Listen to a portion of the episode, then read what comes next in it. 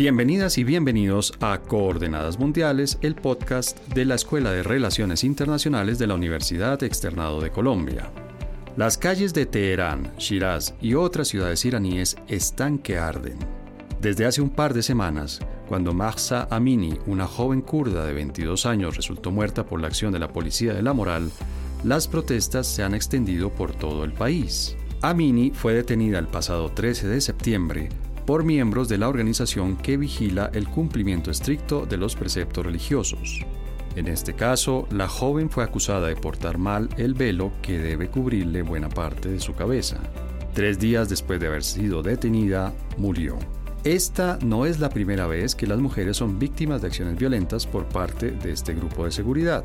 Sin embargo, esta vez la reacción ha sido diferente.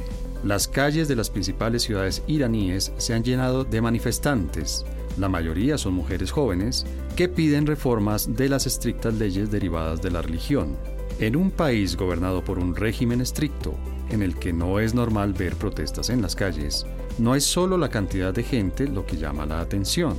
Las mujeres han descubierto sus cabezas en público y han quemado los velos, algo que tiene un significado muy intenso simbólicamente.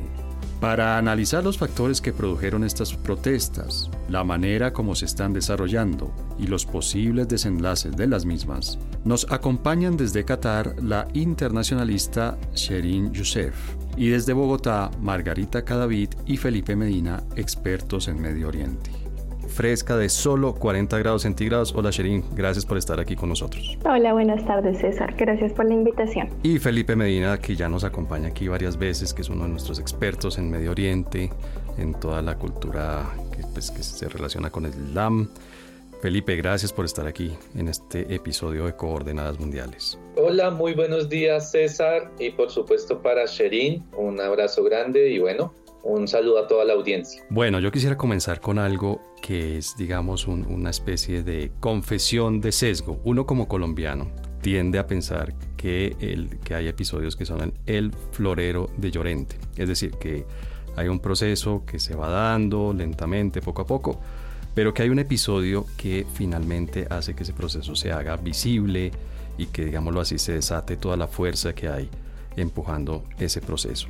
Entonces yo quisiera comenzar con Sherin. Sherin, sobre esta situación que estamos viendo en Irán, ¿qué tan puntual es el malestar? Es decir, que solamente se debe a todo este episodio que hemos visto de la policía de la moral, del problema de esta mujer que fue primero retenida y luego eh, muerta eh, por, por, llevar mal puesto el velo, por no llevar la pañoleta o simplemente no llevarla, o en realidad esto es un episodio que sirvió para que la sociedad iraní, digámoslo así, eh, sacara toda la presión acumulada durante varios años. Bueno, eh, eh, concuerdo contigo en cuanto a que no es solamente el aparente asesinato de Mahsa por parte de la, de la llamada policía de la moral en, en, Irán, sino que también influyen muchos otros factores, entre ellos la crisis de legitimidad que tiene la población con su gobierno, la realidad cotidiana por las dificultades económicas que suceden en el país, la represión interminable por parte de los cuerpos de seguridad, de, entre ellos la policía de la moral. Por ejemplo, entre datos económicos, la inflación superó el 52% en junio y más de una cuarta parte de los que están entre 15 y 24 años están sin trabajo entonces, obviamente, el factor económico siempre va a incidir bastante en el descontento de una sociedad cuanto al sistema en general. Encontré datos como que hay problemas en cuanto a legitimidad por la corrupción, por la distinción, por la, por la repartición del poder político, eh, privilegios económicos a determinados sectores de la sociedad que pues genera o que acentúa este malestar social. Y pues hablando específicamente de los aparatos de seguridad, por ejemplo, en 2019 la Guardia Revolucionaria mataron en la protesta que, que ocurrió por el aumento de los precios de la gasolina mataron a más de 1.500 personas y pues obviamente esta represión, como que llega un punto en el que eh, tanta represión, tanta eh, compulsión en las normas puede generar como que algún momento otro Irán llegue, como lo han llamado eh, en anteriores ocasiones, como un estado de explosión. Y entonces el asesinato de, el presunto asesinato de, de Mahsa Amini puede ser como la chispa que haya acentuado o que haya manifestado este descontento social de la sociedad hacia el gobierno. ¿Tú concuerdas con Sherin, Felipe? Es decir, esto fue un punto de quiebre, se, se, tensó y se tensó y se tensó, digamos, la cuerda de la sociedad iraní hasta el punto en que ping, se, reventó o en realidad es un tema, digamos, un tema que es muy importante, un tema que es muy significativo y un tema que muestra, por ejemplo, entre otras cosas, tal vez un cambio generacional. Yo creo que va más por ese último lado, César. Eh, lo que estamos viendo es que la revolución de Irán de 1979 ocurrió ya hace 43 años, de modo tal que hay una nueva generación, le llaman hasta generación Z, ya yo ya perdí la cuenta de, en esa nomenclatura que llevan, pero estamos hablando de personas que, por ejemplo, nunca conocieron ese estallido, esa revolución, un cambio profundo, tampoco, digamos, votaron por la República Islámica, recordémosle a la audiencia que todo este gobierno que existe actualmente, llamado República Islámica de Irán, se hizo mediante un referéndum donde según fuentes oficiales 98.2% votó a favor de una república islámica. Hoy en día esta generación pues ya está muy avanzada en edad y lo que estamos viendo es que por ejemplo el 60% de estudiantes son mujeres, hay una brecha generacional contundente que es lo que dice Sherin,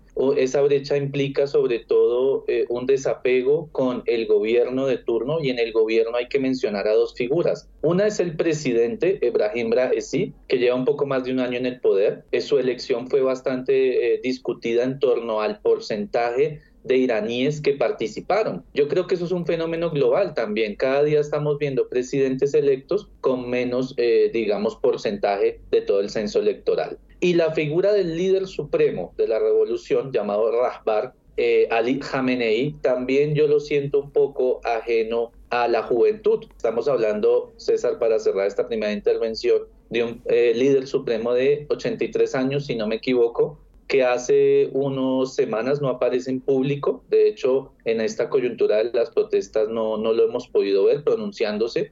Entonces eso marca que algunos dicen que está muy enfermo, que puede que llegue a fallecer. Yo no le deseo la muerte a nadie, pero eso marca también lo que está enfatizando Sherin a nivel político. Bueno, ahí ya tenemos dos puntos de vista. Está el de Sherin que nos dice puede ser en realidad, digamos, una acumulación de causas que vienen, entre otras, marcadas por la economía, con esta inflación tan alta. Obviamente sabemos que eso en cualquier parte del mundo causa un descontento enorme entre la población, más otras causas políticas y por supuesto pues este, como decía yo, esta especie de florero de Llorente que fue la muerte de esta mujer joven. Y nos decía Felipe que también puede ser, eh, o más bien puede ser, un cambio generacional y que puede darse, digamos, eh, un nuevo momento en Irán, una nueva generación en la sociedad iraní que está pidiendo unas, unas condiciones diferentes a las de sus abuelos o a las que tuvieron sus abuelos en la revolución o incluso sus padres, que en algunos casos eran también hijos de esa revolución. Ya estamos hablando más o menos, Felipe, de los nietos de la revolución,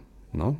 Términos generacionales. Bien, entonces... exactamente. Entonces, Margarita, yo quisiera saber tú, tú cómo ves esta situación. Es decir, es este, les decía yo, florero de Llorente en el sentido de que tiene esta obsesión colombiana, que hay un pequeño evento que se utiliza como excusa para dejar salir la, la presión, es una chispa que incendió el, el, barril de pólvora o en realidad es algo, digamos, muy puntual con este tema y en pocos días o semanas veremos que la situación retorna, retorna perdón, a la normalidad. Siempre hay unas precondiciones y un detonante, ¿no? En ese caso sí estamos frente a este detonante, pero yo a las precondiciones que mis compañeros han expuesto le añadiría una más, y es el hecho de que ya estamos frente a un líder, el ayatola, Hatami en este caso, que ya es un personaje que tiene 83 años, que se especula que tiene problemas de salud y entonces eh, este es el momento, digamos, donde esa generación también está pidiendo esos cambios. La sucesión del ayatolá, pues Raisi fue elegido entre otras cosas porque tiene un camino y se perfilaba para ser ese nuevo digamos, personaje que iba a liderar, pero teniendo en cuenta además que es ultraconservador, ¿no? Entonces estamos, como decía Felipe, frente a una nueva generación que no vivió la revolución y que además tienen unas necesidades apremiantes en este momento. Además de esos niveles de hiperinflación que son de más del 50%, tenemos una situación de endurecimiento de las sanciones del programa nuclear y la situación económica en Irán es verdaderamente compleja. Entonces, yo creo que aquí hay una sumatoria de elementos que están, digamos que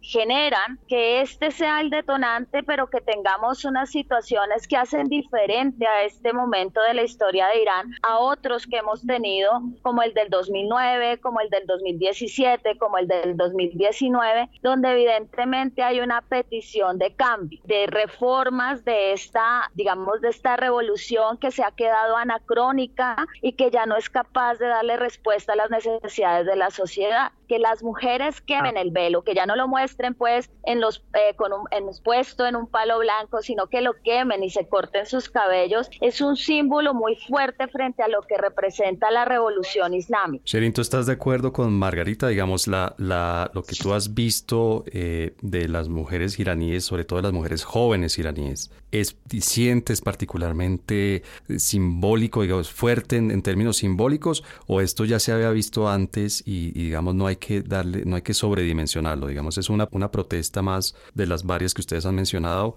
y pues las mujeres simplemente están participando en ellas de una manera tan activa como en el pasado. No, pues eh, las mujeres han tenido eh, participación dentro de las mismas revoluciones históricamente, más sin embargo, una de las características particulares pues de esta protesta es que no es la, la, fuente principal del descontento, no es necesariamente económica, o sea, en principio no es económica, una decisión política, sino que el centro de esta revolución son las mujeres. Hay documentos que anuncian que las jóvenes menores de 25 años son quienes están liderando esta revolución. Igualmente los jóvenes, jóvenes mucho más expuestos a la tecnología, muchos más expuestos al mundo, eh, que, pues son entonces el centro de estas protestas. La quema de velos públicos y, el corte de, pues, de sus cabellos eh, seguramente es algo que pasó hasta ahora, o sea, es algo que evidentemente es trascendental y que manifiesta un descontento, una falta, eh, como que demuestra la el desacuerdo por parte de las mujeres en cuanto a la obligatoriedad del velo en las 80 ciudades del país y que mm, eh, desde su lógica no quieren que el gobierno les diga cómo eh, vestirse o cómo, cómo utilizar su, cómo decidir sobre su cuerpo bajo ese discurso feminista que ha influenciado pues a la sociedad. Igualmente no son solo las mujeres quienes están en, este, en estas protestas, sino que también ha habido una reacción particularmente fuerte en las regiones kurdas, también teniendo en cuenta que a la, a la chica que presuntamente asesinaron, pues era kurda. Esta protesta tiene características bastante particulares y en el centro de estas protestas se encuentra eh, el lema que tanto han dicho mujeres, vida y libertad y como principios la dignidad humana y la libertad. Gracias, Cherin. Pero a ver, ahí mencionas dos elementos que me, que me gustaría eh, que desarrolláramos un poco más. Te pido porfa que nos expliques qué tan fuerte es este símbolo, qué tan importante es realmente dentro del contexto cultural de un país musulmán que una mujer se quite el velo, lo, rompa, lo queme y que además se corte el pelo. ¿Eso qué tan fuerte es como símbolo? Depende de la perspectiva. O sea, por un lado, puede que eh, las mujeres no necesariamente estén eh, protestando en contra de la religión en sí, o sea, como que no están, su intención probablemente no es atacar directamente la religión, sino más bien el sistema o la imposición de los velos, ¿sí? Probablemente. Sin embargo, a nivel religioso, religiosamente hablando, si está afectando o si afecta los símbolos de la fe, porque de alguna manera u otra esto está demostrando que la sociedad iraní quiere borrar elementos o símbolos de la fe o símbolos del Islam dentro de su sociedad. Entonces, eh, sí llega a ser bastante fuerte el simbolismo de quitarse el velo y de las mujeres adherirse a esta postura de es mi cuerpo, es mi decisión, yo elijo cómo me visto, yo elijo cuál es el curso de mi, de mi vestimenta o de, o de, mi, o de mis decisiones, básicamente eso. Bien, Felipe, Sherin nos mencionaba que, es, eh, pues que no está claro todavía si, si la persona muerta que inició todo este problema, eh, todo este problema quiero decir, este, este, todo este episodio en el que ella resulta muerta y que eso hace que haya todas estas protestas. Es kurda. ¿Tú tienes información al respecto? ¿Realmente podemos, digamos, eh, incluir aquí en este análisis el factor del problema kurdo en Irán o independiente que sea kurda o sea iraní, em, pues igual hubiera ocasionado, digamos, todo este malestar y toda esta, toda esta serie de protestas. Claro que sí, la verdad que incluso desde el momento en que nos referimos a su nombre, la prensa nos habla de Mahsa Amini, en realidad su nombre en kurdo es Gina Amini, y esto habla un poco de la identidad del pueblo kurdo Ellos siempre prefieren referirse y conocerse mediante su lengua, que para el público no experto, el kurdo y el farsi, que es el mal llamado persa, son lenguas casi hermanas, hacen parte de la misma familia de lenguas indoiranias. Ahora, el problema kurdo en Irán es bastante interesante. Estamos hablando que en general diríamos que Irán tiene 83 millones de habitantes. Eh, se habla que entre 9 y 10 millones sean kurdos, ellos ocupan una región bastante interesante, eh, fronteriza con Irak, donde conectan precisamente con el Kurdistán iraquí. Eh, hay unas ciudades muy importantes en el Kurdistán eh, iraní, como Sanandaj, tuve la oportunidad de estar allí. y obviamente Kermanshah, que también ha sido histórica. Ahora, muy cerca de este lugar, y ahí va el dato de interés de, este, este, de esta intervención, es que Irán tiene un pasado muy interesante porque allí, eh, hacia el año 1946, se fundó la República de Mahabad. Ha sido la única, podríamos decir, experiencia estatal de los kurdos desde que entendemos la figura del Estado-Nación. Y eso solo duró un año. Entonces el factor kurdo aquí es fundamental. Obviamente ellos tienen que vivir en un país bajo, digamos, una mayoría étnica diferente, pero Irán también está eh, viendo episodios de manifestaciones de otras comunidades étnicas. Por ejemplo, eh, ayer, antier, vimos protestas en otra región que es más cercana a Pakistán y Afganistán, que es el Sistán y Baluchistán.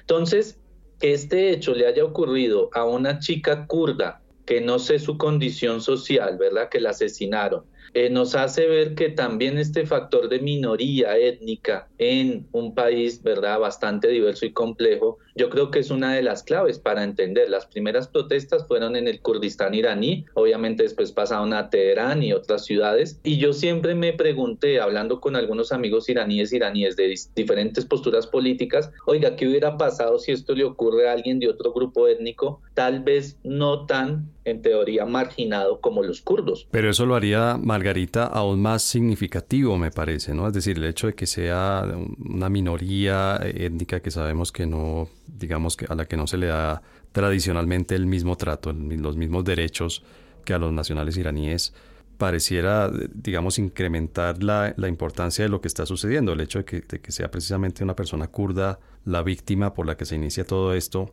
podría indicar que, que en la sociedad iraní realmente hay un malestar grande y que, y que este tipo de episodios no se van a pasar por alto independientemente de que sea iraní, kurda o de algún otro grupo. Sí, de hecho, eh, una información un poco superficial que voy a añadir a lo que estaba diciendo Felipe, pero que es importante tener en cuenta para responderte a la pregunta que me estás haciendo. Hay quienes dicen y afirman gente que vive en Irán y algunas personas que viven allá me lo han comentado y es lo siguiente, y es el hecho de que, por ejemplo, ahora la policía de la moral, ¿cierto? Con Raisi, digamos, vuelto mucho más estrictas las normas del uso del velo, porque esto se había, no era que se hubiera quitado, pero digamos que estaban siendo más, más laxos con el tema de desde dónde debería llevar el velo la mujer, etcétera, etcétera. Entonces hay muchos que afirman en los barrios centrales de Irán, donde vive la gente con más recursos, donde están vinculados con las élites del régimen, entonces puede pasar esto, pero ni siquiera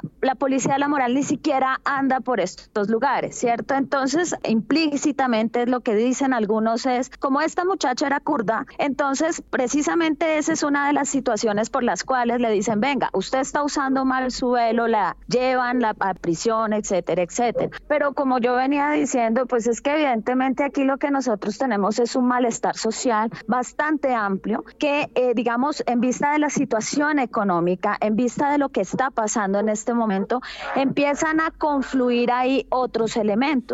Como lo decía Felipe, quizás de manera errónea en algunos círculos siempre se ha pensado Irán como un territorio homogéneo. De hecho, el cambio de nombre que se hace en 1921 para incluir a todas las etnias que son de origen ario, indoeuropeo, indoiranio en este caso. Entonces, eso digamos que fue un cambio de nombre que se dio en 1921, no necesariamente incluye en términos de derechos a todas estas etnias. Entonces, por supuesto que aquí hay una reivindicación desde el pueblo kurdo, pero el malestar social es tan amplio que yo diría que no hay un abanderado particular de todo esto. Ya digamos que ese es el cambio, yo estoy de acuerdo con lo que decía mi compañera en cuanto a los símbolos religiosos, en cuanto a esto, pero precisamente por ese simbolismo religioso, es que lo que están diciendo es, esta revolución no va más, necesitamos reformas. Ahora, no hay un liderazgo con la fuerza suficiente en este momento para que logre generar, digamos, una caída del régimen. Yo me atrevería a decir que eso va a suceder y esas reformas sucederán desde dentro, porque por ahora, digamos, la situación no permite se canalicen todas estas malestares de la población y de las diferentes poblaciones para eh, lograr ese cambio, para lograr esas modificaciones profundas que se necesitan hoy. Bueno, y te adelantaste un poco a mi siguiente pregunta y ya le damos eh, en unos minutos la palabra a Felipe, pero ahora me gustaría ah, saber la opinión de Sherin sobre esto y es, Sherin, ¿qué quiere la gente? ¿Está sucediendo en Irán? Pregunto, ¿está sucediendo en Irán algo similar a lo que vimos en Colombia en 2019, que la gente salió a las calles por diferentes razones a protestar, a pedir cambios, pero era una agenda amplia, digamos, y había muchos motivos por los diferentes por los que la gente salía a las calles o esto está digamos más eh, lo más canalizado hacia un cambio del sistema político hacia un cambio de los gobernantes tal vez hacia un cambio profundo digamos de la de la, importancia y del poder que tienen los, las, las eh, autoridades religiosas o también estamos frente a unas protestas en las que cada quien sale, digamos, con su malestar particular por la economía, por eh, temas políticos, por temas sociales, por temas generacionales. ¿Qué está sucediendo en Irán? ¿Qué quiere la gente en Irán? ¿Es una o, es un montón de cosas lo que está pidiendo? Probablemente, pues como, como ya hemos mencionado, hay muchísimos factores. La revolución iraní prometió justicia social, libertad, democracia e independencia de las potencias occidentales. Entonces, probablemente las personas están pidiendo que de alguna manera otras se cumplan esos objetivos de la, la, revolución. Y no de manera directa porque quienes hoy en día están liderando esta protesta no eh, vivieron esa revolución, pero de alguna manera pueden estar pidiendo eh, seguridad económica, mayores libertades económicas y políticas, especialmente también para las mujeres, pero no es solo, tal vez no solo se está persiguiendo un cambio de gobierno, sino es más una reacción ante el sistema anti, eh, anti-islámico de alguna manera, que quiere borrar esos símbolos dentro de las sociedades mucho más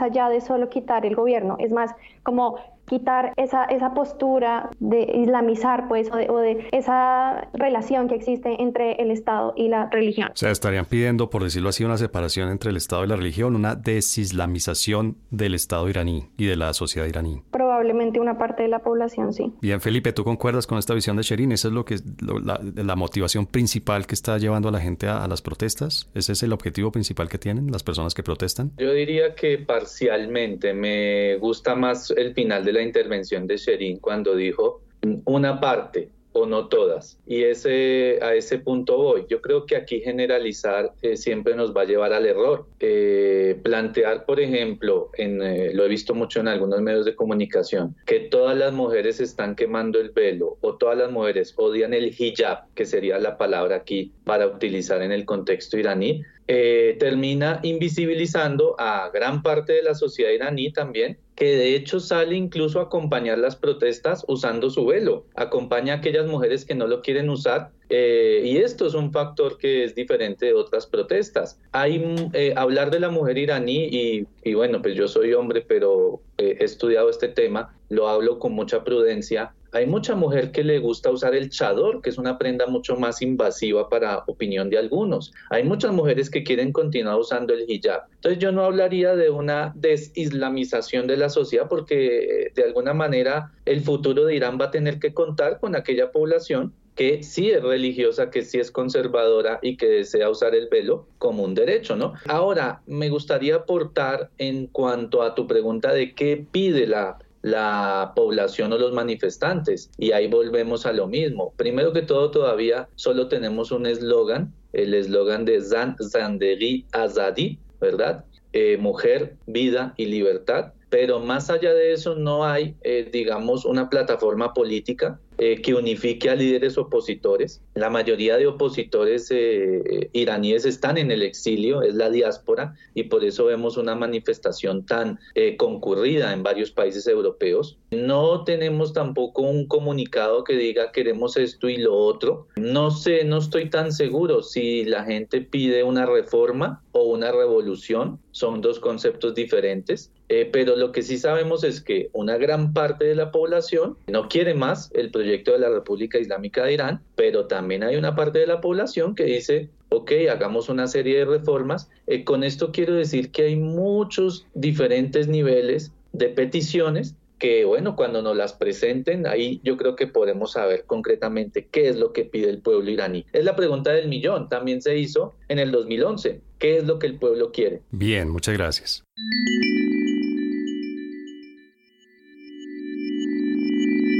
Bueno, nuestros tres invitados de hoy nos han dejado claro qué es lo que está sucediendo en Irán, por qué está sucediendo, cómo se han venido desarrollando los acontecimientos, cuáles son las causas, cuáles son los protagonistas de lo que sucede. Me gustaría que en este segundo segmento hablemos de qué puede pasar en el futuro cercano y en el futuro, digamos, más remoto. ¿Qué tanto esto puede afectar, por ejemplo, a otros países musulmanes? ¿no? Obviamente Sabemos bien que eh, Irán pues, es un país musulmán no árabe, que está rodeado, la mayoría de los países, digamos, eh, eh, que lo rodean también son musulmanes, pero no necesariamente hay, digamos, una, mm, unos vasos comunicantes que lleven a que lo que sucede en Irán suceda en la región. Pero va, puede haber alguna influencia, por ejemplo, en grupos eh, puntuales de mujeres jóvenes en otros países de la región, o incluso no de la región, pero sí de otros países musulmanes que no estén cercanos a Irán. Margarita, ¿tú cómo ves? ¿Puede esta, esto que está sucediendo en Irán eh, replicarse, ser eh, una inspiración para lo que suceda en otros países, o es algo muy particular, muy puntual de la realidad propia de Irán?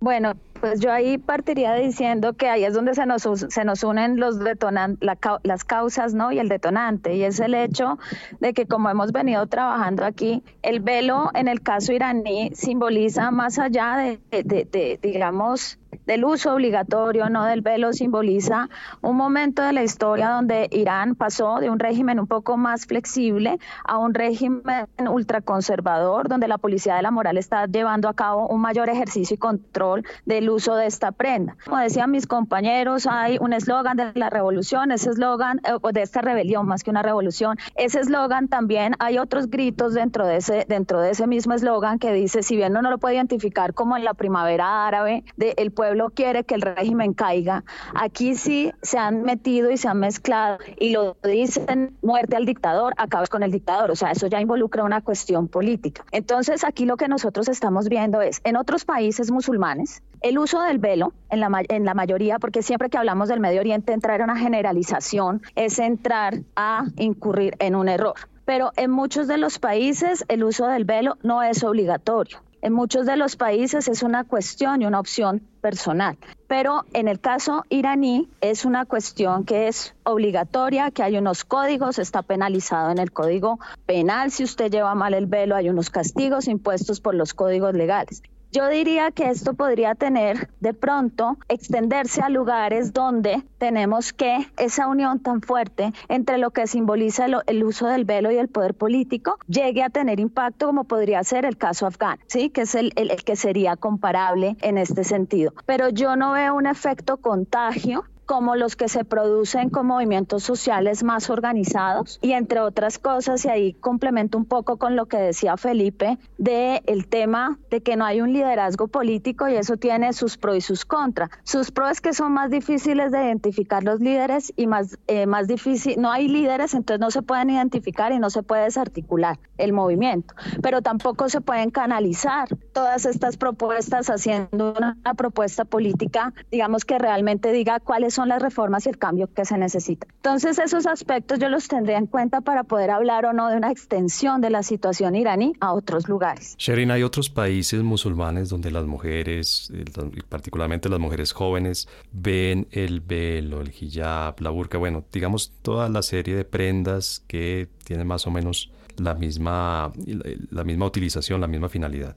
Lo ven como, un, eh, como una prenda que debería ser rechazada, que es anacrónica, que es utilizada eh, como, una, como un símbolo de un elemento de represión, o por el contrario es una prenda que las identifica, que las hace eh, ser orgullosas de, su país, de su cultura, de su religión que cómo, cómo, es, digamos, la sensación en otros países musulmanes, específicamente o sobre todo, más bien sobre todo de mujeres jóvenes, sobre este tipo de prendas.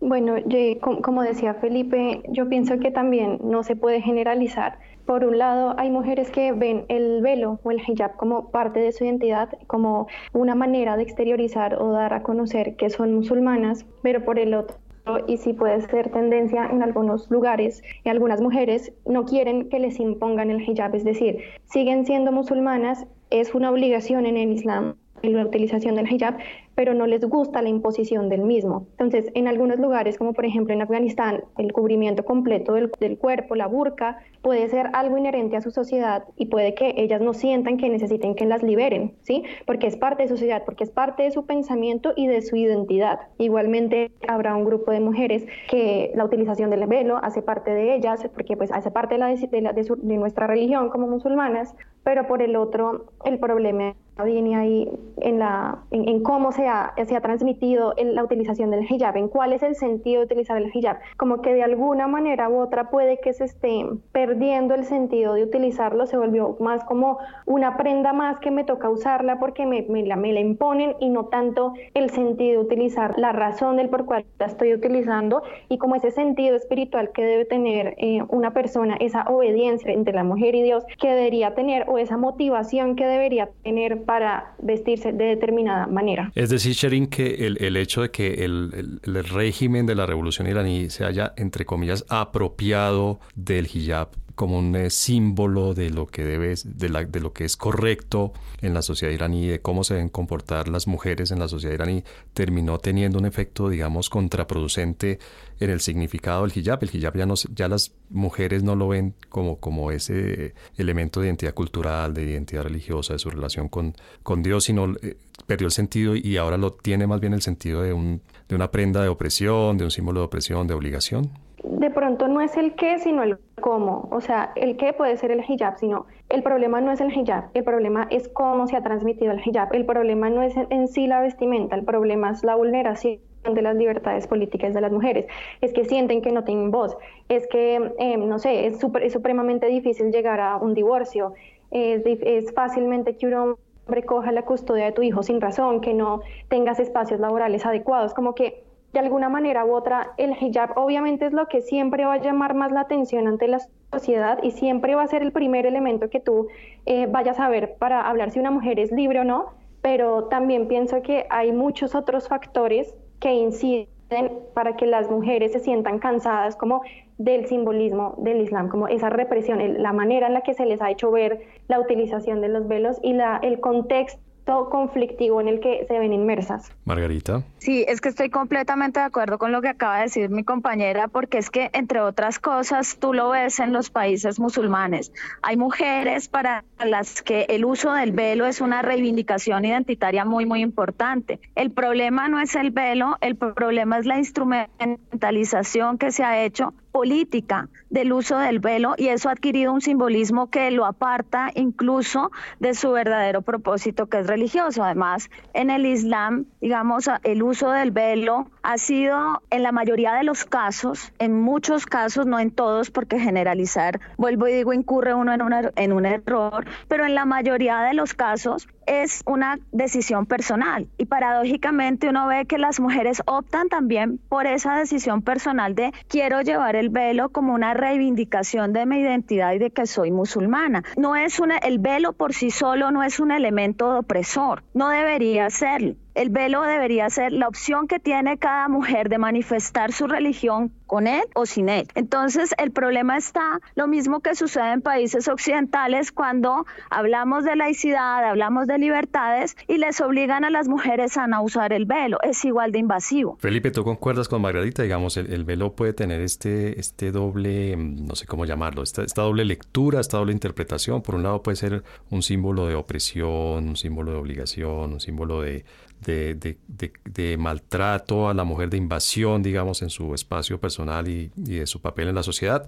Y por otro lado puede ser al mismo tiempo eh, un símbolo de identidad, de cultura por supuesto, de religión y de su relación con Dios. Eh, esto, esto cambia, esto varía mucho de un país al otro. Tú que has, eh, digamos, recorrido algunos países de la región, que estudias la región en su conjunto, ¿es algo que cambie mucho, que varíe mucho? ¿O, realmente la lectura tiende a ser una de estas dos? Yo creo que sí, eh, estoy de acuerdo con Margarita y Sherin. Estamos hablando, si entramos al tema del Islam, porque el hijab pues, es islámico, 1.600 millones de musulmanes en el mundo y no todos lo entienden de la misma manera. Ante la ausencia de una autoridad central como el Vaticano, pues hay muchas interpretaciones. Y el tema del velo no es un asunto menor. Fíjense lo que habla Margarita tan interesante. Uno de los escenarios que uno puede analizar globalmente sería Francia, que es todo lo opuesto a lo que ocurre en Irán. En Francia es prohibido para la mujer musulmana francesa llevar su prenda a instituciones educativas. Eh, yo quisiera ver, cuando tú preguntabas antes a Sherin que en qué otros escenarios podría expandirse, ojalá en Francia un gran movimiento de protesta multitudinaria de mujeres francesas pidiendo su derecho a poder usar el hijab. Pero si uno se va, por ejemplo, a Afganistán, también lo mencionaba Margarita, ahí me parece que entra también la doble moral y sobre todo ser muy sutiles con el tipo de prenda de que estamos hablando. Para la audiencia, ellos pueden abrir en Google rápidamente tipos de velos islámicos. A veces nos incluyen el burka, cuando el burka ni siquiera aparece en el Corán ni la suna del profeta, que son las dos fuentes del Islam. El burka no es islámico, y se explica de otras eh, por otras circunstancias. Entonces miren que en Afganistán ya nadie habla de cómo las mujeres están sufriendo allí, les obligan a poner una prenda que no es el hijab sino el burka y ya ahí el discurso pues se agotó. Otro escenario que parece ser interesante, Arabia Saudí por ejemplo. Arabia Saudí uno de los países más amigos de lo que algunos llaman occidente entre comillas, algunas mujeres le obligan un tipo de prenda similar al burka o niqab lo podríamos llamar que tampoco es, están las fuentes del Islam, Sherin me puede corregir, eh, y nadie dice nada. Entonces, miren que mirar varios escenarios, eh, a menudo a veces confundimos los términos, eh, generalmente en algunos medios de comunicación, y sobre todo la interpretación y la diversidad. En Túnez, por ejemplo, que es un país casi con 95% mayoría musulmana, Allí, por ejemplo, hay un sistema muy laxo, eh, el Islam ya se ha retirado más al aspecto interior, familiar, y ya en el, a nivel estatal y en la vida pública no, tiene ningún, ninguna participación. Entonces, claro que sí, podría yo, para terminar esta breve intervención, César, si me lo permites, el caso turco. A veces cuando yo doy la clase de Irán, siempre terminamos proponiendo, oiga, ¿qué tal le iría a la República Islámica de Irán optar por el modelo turco. Eh, Turquía, digamos, tiene una gran diferencia, es un Estado laico, entre comillas, pero al interior de la sociedad y sobre todo con este partido de gobierno reciente, se está islamizando, entre comillas, un poco más, se está viendo un poco más de velo, pero a la par se ve un turista sin velo y no hay ningún problema. Yo a veces pienso, puede ser loco, pero tal vez el modelo turco sin renunciar a tus valores podría ser eh, una fórmula para este tema. Bueno, puede ser, pero de lo poco, muy poco, muy, muy, muy, muy poquito que yo entiendo de los países musulmanes y de las sociedades, sobre todo de la política, normalmente es la fuerza de los militares la que propende, la que, digamos, obliga a que haya ese tipo de cambios, ¿no? Digamos, el, ese, ese, tipo de distanciamiento de la sociedad de la, del islamismo eh, normalmente va de la mano de un gobierno militar o un gobierno apoyado por los militares y un gobierno normalmente de mano dura. Es de lo poco que entiendo yo. No sé si estoy bien allí, Sherin. Perdón, no entendí la pregunta. No, te decía que, que normalmente, como, como propone Felipe, tal vez un modelo puede ser el modelo turco, pero normal, normalmente ese tipo de cambios en las sociedades musulmanas se ha dado porque los militares llegan al poder o alguien llega al poder con el apoyo a los militares y se inicia una, un cambio profundo de la política y de la sociedad. Yo no, no sé si ese sería un posible escenario para Irán. De, pronto la, propuesta de que sea el modelo turco, de pronto es como, según entendí la, la idea de Felipe, es como el, el, una propuesta, el ideal, pues la propuesta que, que, que, él pone en cuanto a cómo debería funcionar una sociedad, según lo que, lo que entendí de Felipe. Sin embargo, probablemente no es lo que pase en Irán actualmente, porque eh, si bien se quiere un cambio, si bien se quiere una reforma, es probable que continúe la represión, es probable que las fuerzas militares se sigan fortaleciendo y pues hasta el momento no hay un líder eh, aceptado por la mayoría de los grupos de oposición que conduzcan a un cambio fundamental en Irán. Y además, César, perdón, meto la cucharada, eh, en este tema de Irán, en cualquier escenario eventual, quieras pensar de revolución, un cambio profundo en las instituciones, esa es otra falencia que le veo al movimiento actual. Los militares que tienen dos componentes, el ejército regular, y Artesh, y la Guardia Revolucionaria, el Sepah Bazdarán, están con el gobierno hasta el día de hoy. Entonces, eh, lo que tú mencionas, aspirar a un cambio sin contar con los militares es un factor y otro, la clase religiosa en su gran mayoría, ¿verdad? Están todavía apoyando al régimen o prefieren guardar silencio. Entonces eh, yo veo esos dos elementos también para este debate que, nos sirve, ¿no? Para entender. Margarita, ¿y tú cómo ves la posibilidad de un cambio? ¿Que, puede, puede, haber algún cambio, así sea pequeño, o definitivamente, o definitivamente pues mira, yo aquí me devuelvo un poco a lo que decía. Disculpa que te interrumpe. Yo aquí me voy un poco a lo que yo decía al principio y como lo mencionaba Felipe. Las élites ya, digamos, las élites en el poder, el gobierno religioso y los que están metidos de lleno en el poder, ya cerraron filas apoyando al gobierno si la situación se complica, es decir, si esto avanza más, y yo creo que ese es un escenario, digamos, que se puede expandir en el momento en el que Hatami muera. Entonces, por lo que te decía, es un personaje con 83 años, hay rumores en cuanto a su salud, quién va a ser la transición, quién va a ser el nuevo eh, Faki en el, en, el, en el escenario iraní, esa es una discusión que se va a dar. Y el cambio definitivamente vendría producido desde arriba, por lo que mis compañeros están diciendo, tanto Sherin como Felipe, y lo mencionaba yo al principio. No hay un liderazgo visible. Cuando pasaron los acontecimientos de 1978, había un liderazgo eh, indiscutible que recogió todas esas aspiraciones, donde veíamos a las mujeres en Chador en las calles apoyando, no todos porque siempre hay sectores de la población, digamos, uno no puede generalizar en esto tampoco. Y yo diría que aquí, evidentemente, yo quizás hablando más con el deseo que con la cabeza, yo creo que es el momento de flexibilizar algunos elementos si quieren que este, que, este régimen que se ha quedado anacrónico y no se ha quedado anacrónico, digamos, por el tema religioso, porque no es ese el trasfondo, porque ya no puede dar respuesta a las necesidades de su población, porque paulatinamente se ha ido aislando y tiene unas necesidades económicas muy fuertes en este momento. Con respecto, digamos, para complementar con respecto a lo que tú decías, es evidente que en la construcción de los estados árabes en general y en algunos estados islámicos, en algunos estados donde la mayoría es musulmana, los procesos de independencia de la esfera colonial se hicieron a través de golpes militares y que los ejércitos han tenido un protagonismo muy fuerte en la construcción de esos estados y que por su misma definición han sido laicos. Pero yo ahí difiero con Felipe en algo y es el modelo turco, el modelo que se instaura en la República de Turquía es el modelo que instaura Mustafa Kemal Atatürk con las seis flechas del kemalismo. Y la laicidad en el caso turco implicaba la subordinación de la religión al Estado. Lo que está haciendo Erdogan en este momento es precisamente una reformulación una crítica a eso que había sido el kemalismo y está resurgiendo entonces una sociedad mucho más cercana al Islam. Pero eso, ese proceso que nosotros estamos viendo en Turquía fue el proceso que se inició con el Shah con unos niveles de corrupción enormes, con un alineamiento a la, como lo decía Sherin, un alineamiento y subordinación a la política occidental, etcétera, y pasa a la revolución islámica. Y entonces tenemos ya el regreso de ese del Islam impuesto desde arriba, no como una práctica que ya existía en Irán, sino impuesto desde arriba. Entonces yo no veo tan viable que el esquema turco sea posible en Irán, la verdad. Yo creo que aquí hay que flexibilizar las libertades civiles y que sea una decisión personal. Bien, Felipe.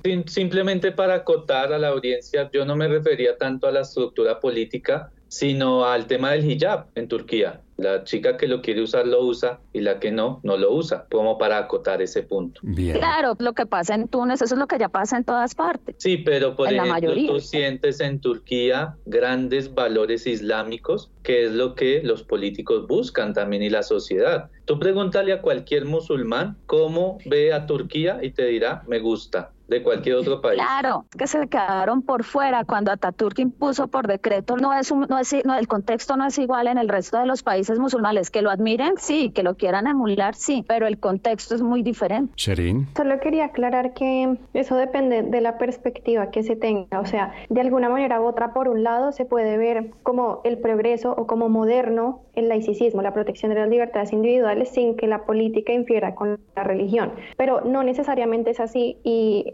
un país musulmán donde la mayoría de las personas, en un país donde de mayoría musulmana, la Sharia es la que aplica. En el Islam no hay algo así como una separación entre, como hay en Irán, por ejemplo, que la policía la moral, es decir, como si la moral fuera algo aparte, ¿sí? Sino que el Islam lo que es moral es legal. Esa es la lógica. ¿Y la Sharia a quién aplica? A los musulmanes. Entonces, por ejemplo, si nos referimos a la vestimenta, todas las sociedades pues tienen límites y cánones de comportamiento establecidos. Entonces, no se puede andar completamente desnudo en ningún país, así sea occidental. Puede llegar a multas y demás. Puede ser una motivación de sana convivencia, empleo, respeto, todas ellas razones inmateriales. Igualmente puede ser válido que en una sociedad sea relevante un código de vestimenta tal vez apropiado de los estándares más básicos, sin llegar a hablar de pronto el velo en la cabeza, pero sí cierto respeto hacia aquello que es importante para dentro de esa sociedad. Entonces, si es un país de mayoría musulmana, pues va a haber cánones de comportamientos que deben ser compartidos por todo y que van a aplicar para todos, sin llegar al punto de la represión y de la imposición, pero sí unos estándares, unos cánones de comportamiento básicos. Bueno, Sherin, que estás al otro lado del mundo con una temperatura que la verdad, verdad, verdad, verdad, no envidio tanto, pero te agradecemos obviamente que te hayas conectado desde allá y que te hayas, eh, que nos hayas acompañado aquí con tu visión de internacionalista, de politóloga, de mujer joven musulmana, todas esas al tiempo y que obviamente nos dieron luces sobre un tema que, del que tenemos pocas, sobre el que tenemos un montón de prejuicios. Y bueno, muchas gracias, Sherin, por habernos acompañado. Gracias a ustedes por la invitación. Y Margarita Cadavid también, muchas gracias por habernos acompañado y habernos dado luces sobre este tema. Muchas gracias a ustedes por la invitación y un saludo para mis colegas. Y finalmente, Felipe, que eres de la casa, que nos acompañas cada vez, creo yo que tenemos un tema relacionado con el Medio Oriente, con las culturas eh, árabes, con las otras culturas musulmanas, con todo lo que tiene que ver con esa parte del mundo y de la humanidad. Muchas gracias por habernos acompañado. Muchísimas gracias a Sherin, un orgullo compartir escenario con ella y con Margarita. Eh, y bueno, le recomiendo a la audiencia profundizar siempre en esto, debatir, es lo que nos hace mejores seres humanos, y ver cine iraní, que es bastante interesante para todo este tema.